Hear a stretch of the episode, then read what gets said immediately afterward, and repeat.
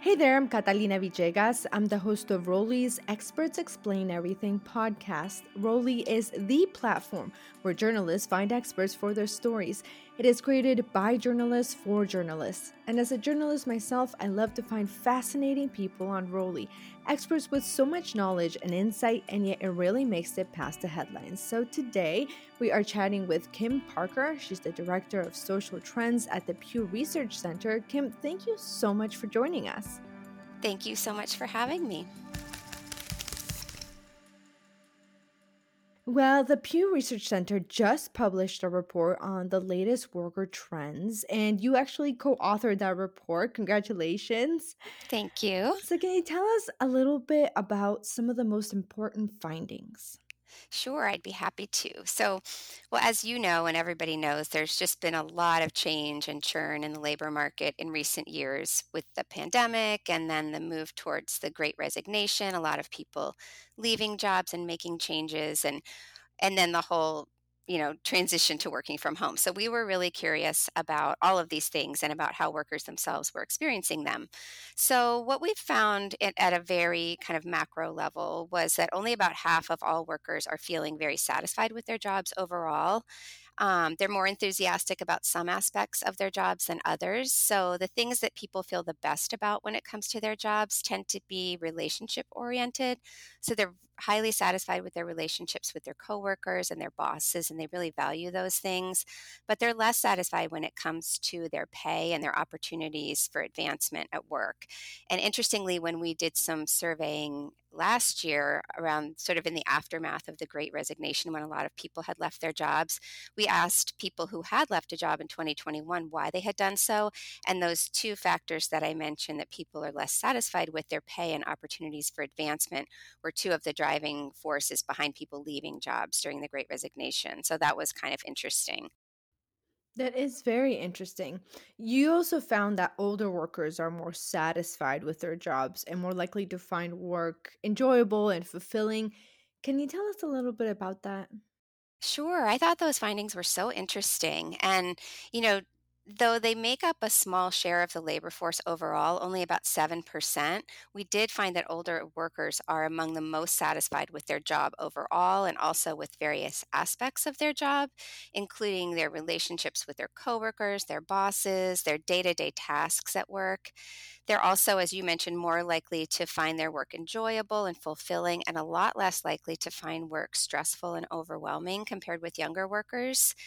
And a couple people have kind of focused on these findings and asked us, why is that? And we don't really know. It's hard to glean from these findings why older workers would feel differently. We almost have to take another look at this now that we've found this little nugget. But it may be that sort of a self-selecting type of dynamic. So it, it, could be the fact that older that people who stay in the labor force longer are people who are more content with their work or have always enjoyed work, and that's why they're staying on. So we don't really know, mm. but it's fascinating to see. Or it may also be, you know, part of the process of aging and just becoming more comfortable and with yourself and with your, you know, maybe not being quite as ambitious as you were when you were younger and just feeling more content about work. So it's definitely something that we want to explore a little bit more because, um, yeah, it's really interesting. And, and there's a lot of why questions that go along with it that we aren't able to answer just from this little look at the data. Yeah. No, we are living in a post pandemic world, as we talked, and hybrid and at home work has become so mainstream. Can you give us some data points on whether workers are generally happy or unhappy with this change and what kind of impact maybe it's having on other aspects of work life? Sure. Just to give you sort of um, an aerial view, first of all, of, of what the numbers are, because we've been tracking this since 2020 in terms of the shift toward remote work. And what we found in our most recent poll that is that about a third of workers with jobs that can be done from home are working from home all of the time. And that's down a little bit from when we asked the same question last year. We found 43% were working from home all the time. And it's down from 2020, October of 2020, which was the first time we asked the question. Obviously, you know the kind of the height of pandemic lockdowns mm-hmm. but we had asked people in 2020 what was their situation previous prior to the pandemic and at that point only 7% said they worked from home all of the time. So just a seismic change in such a short period of time to go from now having a third of workers working at home all of the time. And we found also in our most recent survey that 41% of workers with jobs that can be done from home are working a hybrid schedule um, so working you know sometimes in the office sometimes at home and that's up from last year. So as slightly fewer people are working from home all the time, it does seem like a lot of workers have kind of settled into this hybrid schedule. And when we did ask these questions of um, workers who were working from home last year in 2022, why they were doing that. Like, what's the impetus for working from home? Because we knew workplaces were starting to reopen. Mm-hmm. And we saw a real shift at that time from the necessity of working from home to working from home being a choice. So that kind of occurred last year, which was interesting. And then last year, and again this year, what we found is the, the biggest upside to working from home that we hear from workers is the ability to balance work and family life. That's by far the biggest plus. But also, we found a lot of workers saying they feel more productive, they can get more work done, and they they have a you know better ability to meet deadlines when they're working from home. So those are some of the really you know positive things that people have experienced with this shift. You know, one of the other findings in as it relates to working from home um, that I found really interesting is that there are people that say that they can telework, but they rarely do. Did you get a sense of why that might be? Yes, and we we have we have certain people in our office who fall into this category so we kind of think of them when we think of this set of questions because there are some people that come in every day even though they don't necessarily have to because their jobs can be done from home and so we were really curious what the motivation was there so in our 2022 survey we asked workers who could work from home but said that they rarely or never do. You know, what were the reasons for that? And the main reasons were that they said they feel more productive when they're at their workplace and just that they prefer, they have a preference for being at work. Mm. But they didn't point to limitations with the ability to work from home. It wasn't a resource issue. And they also didn't say they're going into the office to get more face time or have opportunities for advancement. They really didn't voice and they also said they weren't getting pressure from their from their coworkers or their supervisors to work in the office. So it was really more of a preference and just sort of a feeling of I just feel like I can be more productive at work, so that's why I come in. And then we asked again in our most recent survey um, why or whether working from home or whether working in the office was helping or hurting certain aspects of work. And there we found like, and this is the biggest difference between the workers that are in the office consistently versus those who are working from home a lot of the time. There's a more of a feeling of being connected to your coworkers when you're in the office. Mm-hmm. And so 41% of the workers who rarely or never work from home said that working in the office helps them feel connected. Whereas when we asked the at home workers about connectedness, we had about half of them saying that it actually hurts their ability to be connected to their coworkers when they're working from home. So that seems to be the biggest upside for these folks that do go into the office consistently. But when we asked about a bunch of different aspects of work, whether um, working being in the office helps or hurts opportunities to be mentored or the ability to get your work done or chances of getting ahead majorities said it really doesn't make any difference so i think what what my takeaway from this is it's more of a of a like style preference for people where do they feel most comfortable and most productive in terms of choosing in the office or at home. But these but these arrangements don't really seem to be impacting opportunities for advancement for workers and i think that's really interesting. And the other thing they don't seem to be impacting is productivity which i think from an employer's perspective is is important to know.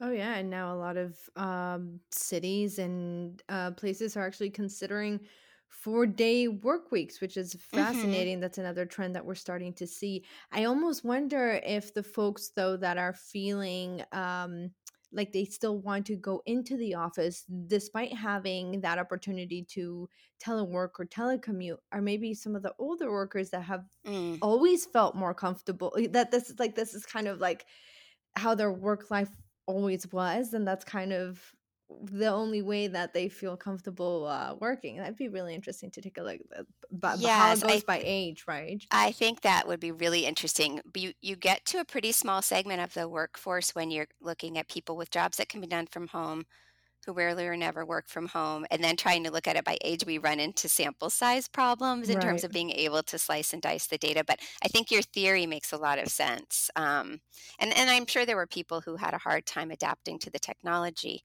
of Oh, working from home, you know? Right, which is another great point. And actually, one of the things you point out in your research is that the lower income jobs, most of them can't be they, they can't be done remotely, right? And so there is also a, a difference here when we're talking about um, teleworkers or telecommuters or remote work.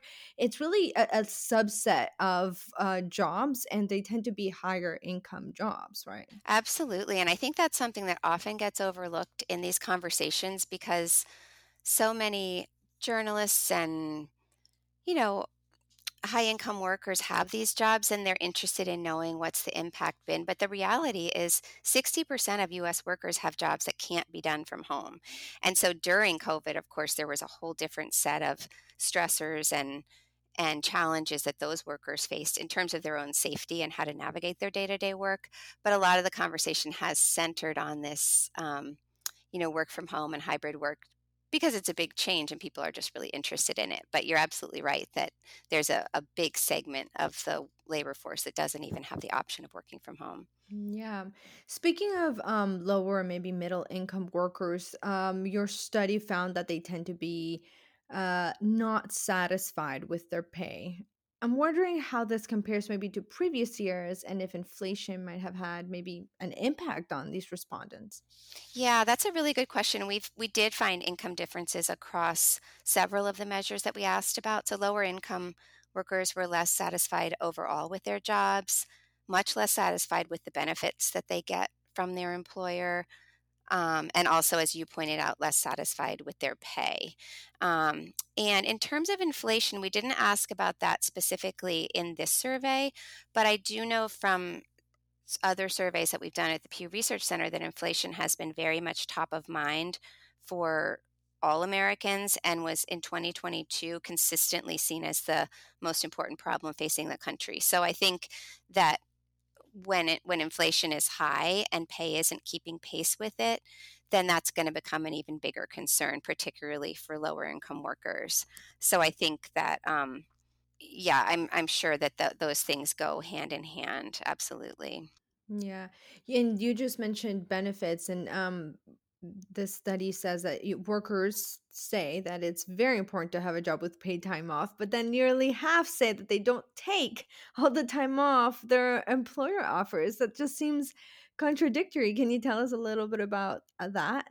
Yes, that was so interesting and really resonated a lot with um, people who were reading the report. That was one of those findings that jumped out to people when I hadn't necessarily anticipated that it would. But yeah, so as you said, we found out almost half of workers say they take less time off than they're offered, even though when we asked people about how much they value certain benefits, paid time off was very high on the list of, of valued benefits. It, it was more important to people than having a retirement plan or having family leave and some other things that we asked about. So it's it's a priority for people, but then I guess when it comes right down to it, they may not end up taking all of their time off. So luckily we had a follow-up question where we asked people, well, why don't you take your time off if you say it's so important, you know? Yeah. And we found there that about half said that they just don't need all the time they're given. So they must be taking some, but not all of it.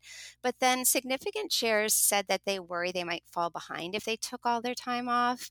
Or also, they also worry about the impact that it might have on their coworkers. A significant share said that as well. People weren't so worried about um, you know, losing opportunities for advancement if they took all of their pay or being penalized in some way. But the reasons also differed significantly by income. And I thought that was really interesting. So, lower income workers who don't take all their vacation, they were more likely than middle and upper income workers to say that they worry about losing their job and that's why they don't take all their time off. Mm. Younger workers worry that it might hurt their chances for advancement. So that's why they said that they're not taking all of their time off. And then for higher income workers and workers with a bachelor's degree or more education, they worry about falling behind. So for them, it's more of a workload issue. So it was interesting when we dug down you know below the surface a little bit we found that the the reasons really vary depending on workers circumstances Mm. That's fascinating. Um, you know, something that really struck me about this report is that uh, four in 10 Black workers say that they have experienced discrimination or they've been treated unfairly by their employers. It seems like very uh, high number. Do we have data on what kind of discrimination they faced and maybe how these numbers compared to previous years? If there's been maybe an increase or if maybe people are just reporting it more? Yeah, well, first of all, um, you're right. It, it- that is a very high number, 41%. And um, they specifically said that they'd been treated unfairly in hiring, pay, or promotions because of their race or ethnicity. So, first, I want to share with you the numbers for other racial and ethnic groups, because then you can really put that um, the share for Black workers in perspective. So, 20% of Hispanic workers said that they had been discriminated against in that way, and 25% of Asian workers said the same, and only 8% of white workers said that they had been discriminated against. So that sort of puts the, you know, puts that 41% figure in in a broader perspective. And we didn't ask in this survey about specific things that people might have types of discrimination that people might have experienced in the workplace. But we do have a really interesting set of findings from a survey that we did a few years ago, specifically of STEM workers. So those are, you know, workers who work in science, technology, engineering, and math. Mhm. And we know overall that that black workers are underrepresented in those fields and then we asked them black workers who do work in STEM occupations whether they had experienced certain things in the workplace. And I'll just give you a couple of the numbers because they're really striking. Um, we found that 45% of them said that they were treated as if they were not competent, Oh and my that God. compared to 3% of white STEM workers. We found that 29% said that they felt isolated in their workplace compared to 4% of white STEM workers, and 27% said that they earned less than their coworkers that were doing the same job, and that was compared to 3% of white workers. So those are very specific occupations. I don't know that these findings would translate into other types of workplaces, but I just think they're really interesting and very striking. And then we know more broadly in the work that we've done on race and racial attitudes that most Black people believe they're treated unfairly in a variety of settings. So, in a survey that we did in 2019, we found that 84% of Black Americans said they were treated unfairly dealing with the police, 87% by the criminal justice system, 82% in hiring, pay, and promotions, 74% when applying for a loan or mortgage. Wow. So, this is just to underscore that these feelings of discriminate, having experiences with discrimination or feelings of unfair treatment translate into other realms of life, not just the workplace. These are really significant numbers, Kim. Thank you for sharing all of that. Really important data points to uh, for our politicians and um, lawmakers to keep in mind um, because the, those are very, very concerning numbers. Thank you for Yeah, sharing that. absolutely. Sure. Um, this is a very comprehensive study, and I wish we had time to go into every single data point, but I would love to hear overall from you. What surprised you the most from your research? Well, gosh, we've talked about a lot of the interesting interesting findings already. Um, I think that to me, just sort of tracking the change in work from home and the shares over time, especially as a, as a woman, as a working mom, thinking of the the years when my kids were really young and and never having that option to work from home and wishing that I did and just always you know I always used to wonder what will it take to change things and it took a pandemic. I mean the seismic change that we've experienced and lived through just in the last 3 years I just think is so striking to go from the you know single digit numbers of of workers who could work from home prior to the pandemic to now you've got you know people, a third of workers who have that option doing it all the time, four in 10 of us working these hybrid schedules. It's just so striking how quickly it's occurred and now we're all just almost taking it for granted. You know, here I am sitting in my house talking to you and it feels so normal and it's just something that we never would have even been able to attempt before. So I just think it's been fascinating to watch those changes unfold and you know it's it's fun to be able to do the research on it and and report out the findings. Totally. What do you hope uh, maybe is done with that research? How do you hope it's used? I don't know. I mean, I think some of the things that we've touched on today, like that, I I would hope that you know we we or others could do more research on older workers and find out you know what are the what are the dynamics contributing to their feelings about work. And i think that um, you know as we pointed out some of the findings about the different experiences that workers have um, and how they vary based on their race and ethnicity are really important and interesting. There's also a lot of gender differences that we could, you know, dig into a little bit more in terms of how women and men are experiencing work. And we actually have some more research coming out in about a month, taking a deep dive on diversity, equity, and inclusion efforts in the workplace coming out of the same survey mm. and looking at how many people like what does that look like in people's workplaces do they have those initiatives at work is there a is there a designated leader how does that you know what impact is it having so we'll have some more research coming soon on those topics which i think will be really fascinating yeah, I definitely will. And I encourage everyone to visit the Pew Research Center website and check out some of these really fascinating reports and studies. Kim Parker, the Director of Social Trends at the Pew Research Center, thank you so much for joining us. Thank you so much. It was really great to talk to you. You can learn a lot more about Kim and hundreds of other exceptional experts by visiting rolliapp.com. I'm Catalina Villegas, and you can always connect with me on social media at Catalina Official. That's OFFCL on Twitter, Instagram, or Facebook. Until next time.